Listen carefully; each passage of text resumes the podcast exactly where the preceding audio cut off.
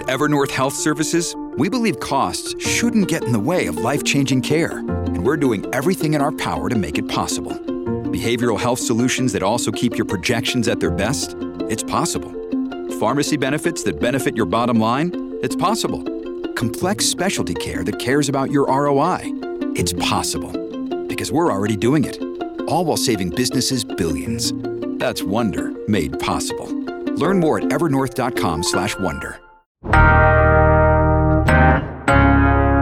Hey everyone. Early voting is underway, and while the mayor's race and other city and county positions are the most popular ones on the ballot, there are a lot of state constitutional amendments on the ballot as well.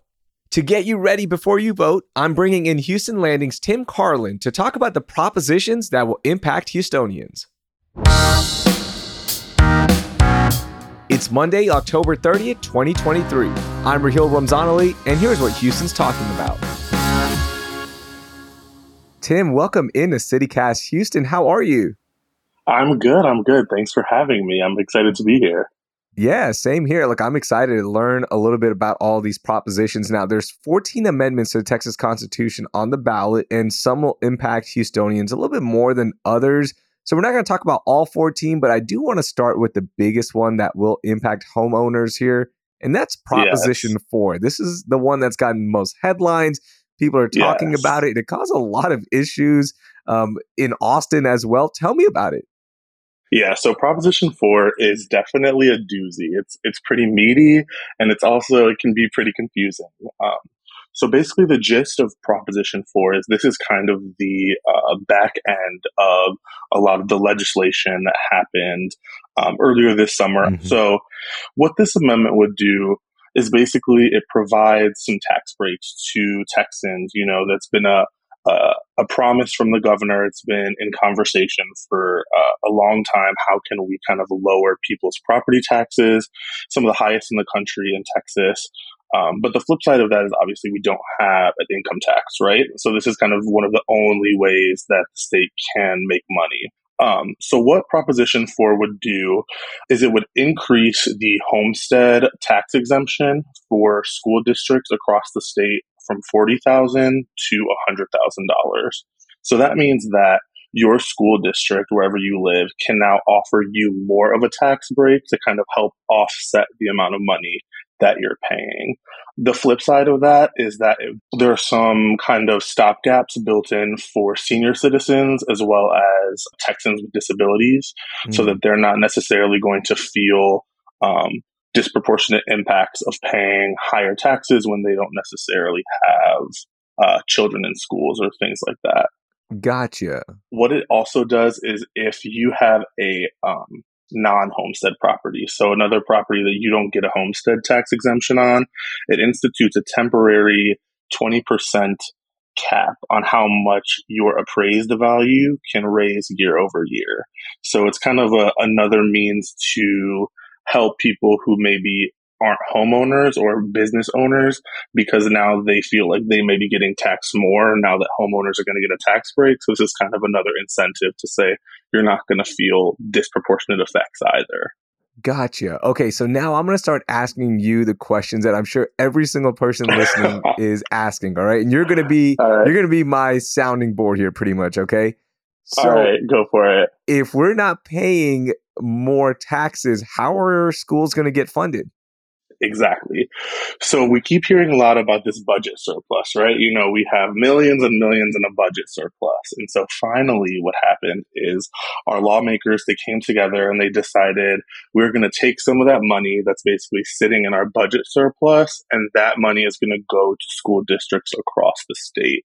Okay. Um, so I believe it's around, I want to say I believe it's like just over $7 billion um, from our budget surplus is going to go to school districts across the state to help offset what they're going to lose in tax revenue. Okay, so the homestead exemption goes up to a hundred thousand, and I saw that Texas Tribune said the average house, around three hundred forty thousand dollar house, would save about nine hundred and forty dollars on their property tax bill. So that's about eighty dollars a month, right?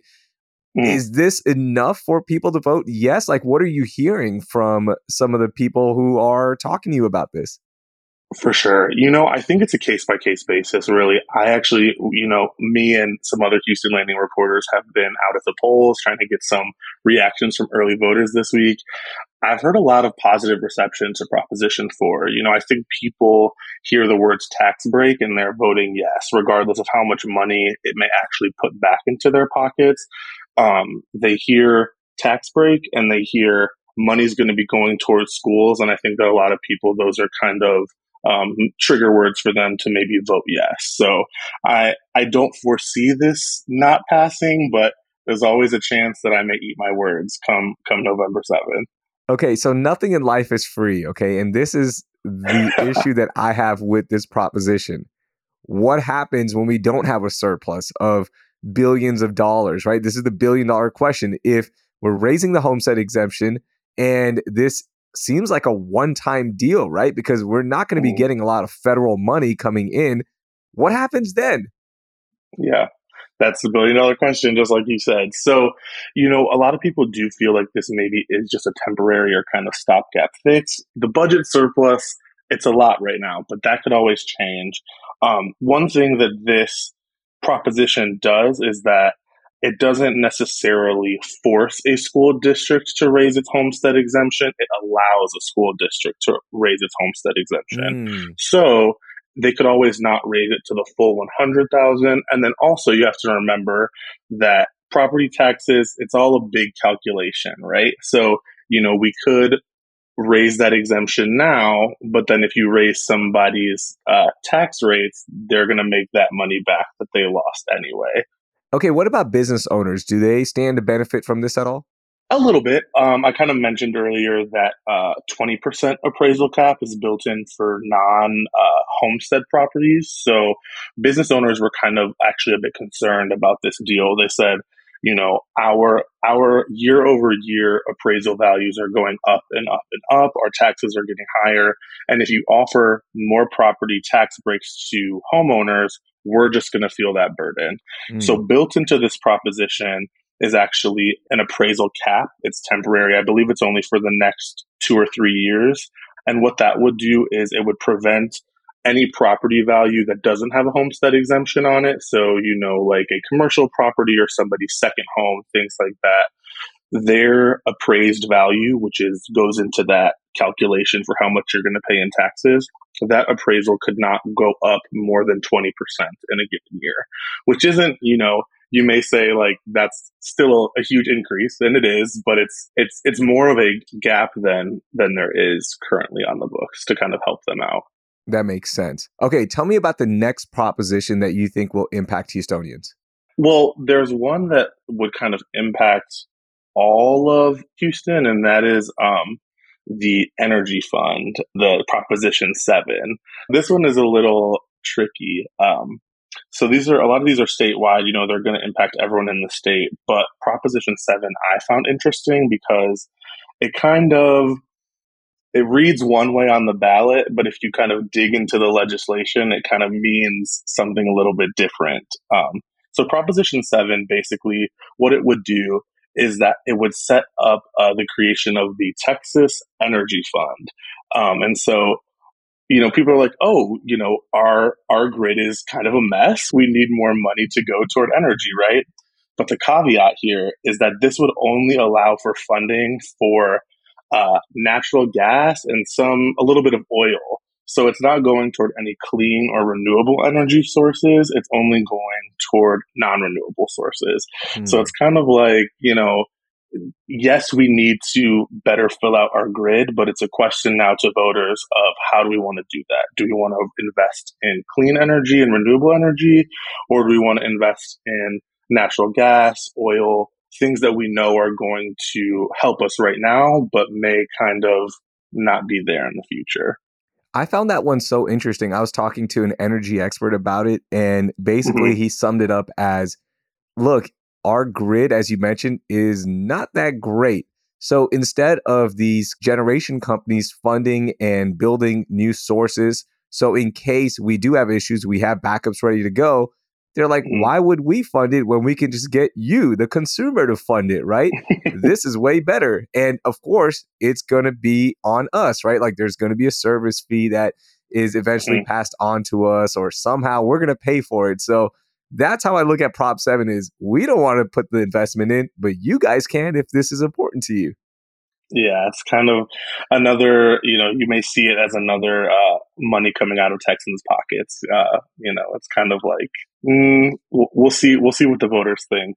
Yeah. For sure. So tell me about the teacher retirement system of Texas. They haven't seen an increase to the retired teachers' check since 2004. Now, there's a proposition that could help this, right?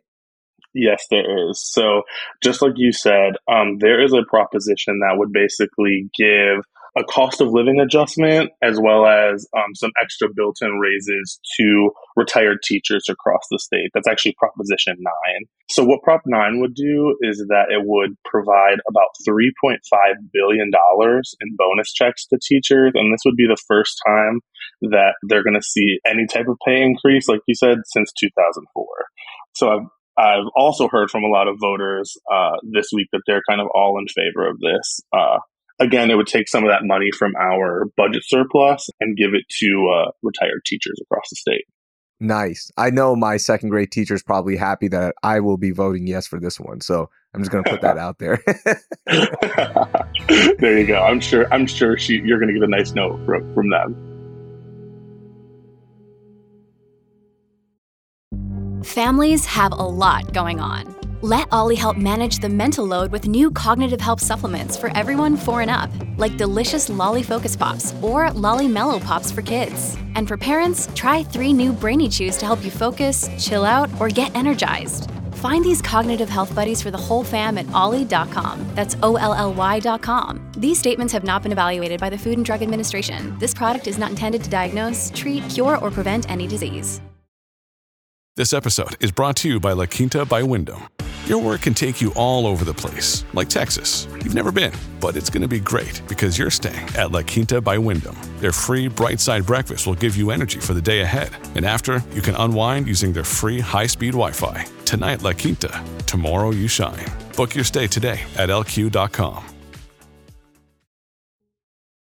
So, me being an outdoors guy, I love our state parks. I love national parks as well, of course. But Proposition 14 is one that not a lot of people are talking about, but this could really impact our region in creating new state parks and yeah. and benefiting other parks as well. Tell me about Prop 14.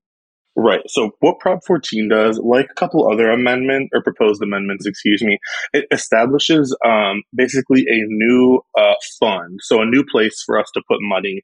And what they're calling this is the Centennial Parks Conservation Fund. So this year, uh, the state park system of Texas is celebrating its 100th birthday. And so Governor Abbott, he's kind of been a big proponent of state parks. And one of kind of his talking points over the years has been that he wants to increase funding for our state park system. And this is basically a way for us to do that with some caveats. So this fund would be specifically for the creation and improvement of state parks. So this couldn't go toward necessarily say paying the salary or paying for like the cleanup of current state parks. It would be used to buy land and actually the kind of work that goes into then creating a new state park, like adding in trails, adding in services, things like that. And then to also provide improvements or updates to our current state parks. That sounds really good. And I'm curious to see if that one's going to pass. And of course, follow along with everything on Houston Landing. So shout out to y'all. Y'all are doing some great coverage on what's going on right now with all of the propositions. I've got a couple more proposition questions for you, okay? Give me one that we should research before heading out, one that we haven't talked about that you think is important. Ooh, hmm. There are some funny ones, you know, like there are there are ones that you would kind of look at and maybe say like why am i voting on this right? Mm-hmm. so for example there's um there's a proposition coming out of galveston. One of my colleagues bria lumpkins she actually kind of put me on to this county treasurer in galveston and he basically ran for office saying if you vote for me i will make sure that this position no longer exists which kind of was like what?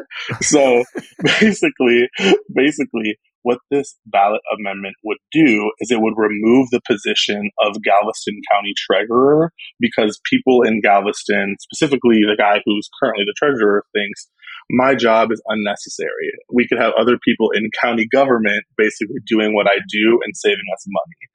But then the caveat to that is everyone in the state could vote in favor of this, right? Like this, everyone's like, yeah, we don't care about Galveston. We don't want them to have a county treasurer, whatever. But it would only pass if 50% plus one of voters in Galveston vote for it.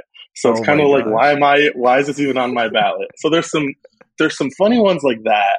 But then there are also, you know, there are some there's some really interesting ones. There's an amendment to increase the uh, mandatory retirement age of judges. So you can read it one of two ways, right? It's either, you know, if you think that judges should be able to kind of stay on the bench longer. You know, the argument there is we're living longer.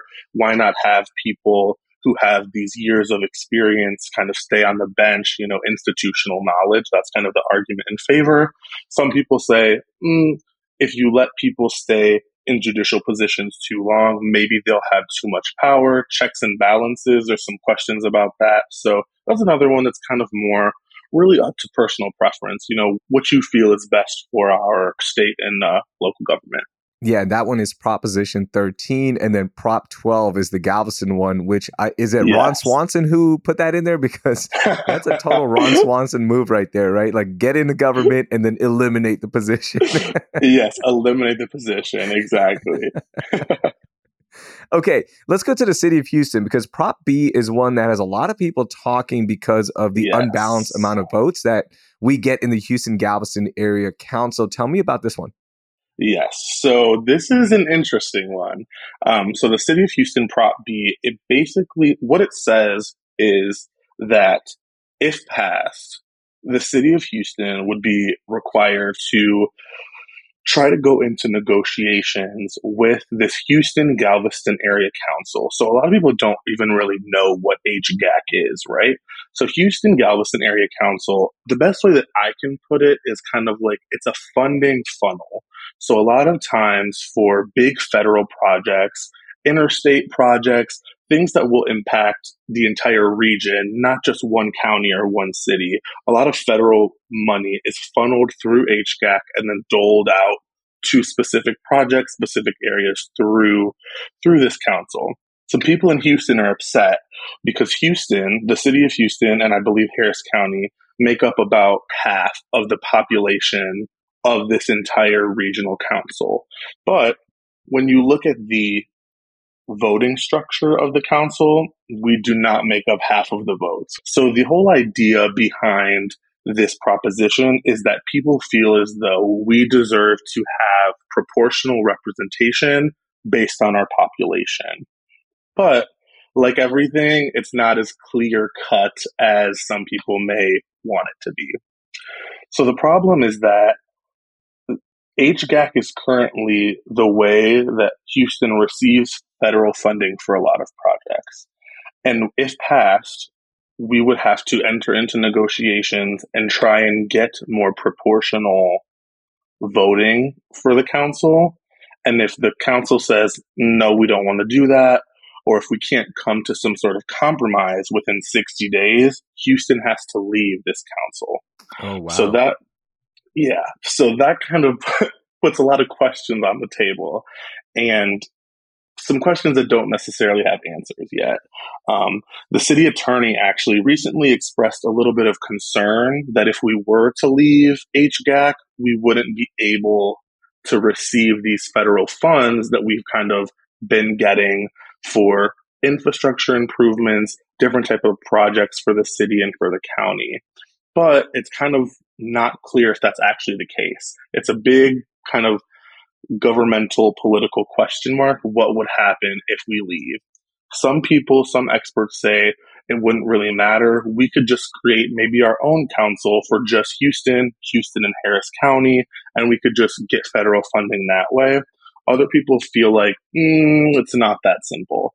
So there's a lot of question marks around this one that don't necessarily have yes or no or clear cut answers yet Houston only has two representatives on the 37 member board of directors. Yes, yes. Yeah. And this, by the way, would, as you mentioned, just gives the right to negotiate more than anything. Mhm. So there's no clear cut answers. And that is wild to me. Finally, Yeah. Harris County Hospital District Proposition A seems to be the most important one when it comes to the Mhm. citizens because, look, it's going to provide us much needed renovations and rebuilds for our county hospitals. Tell me about this one briefly.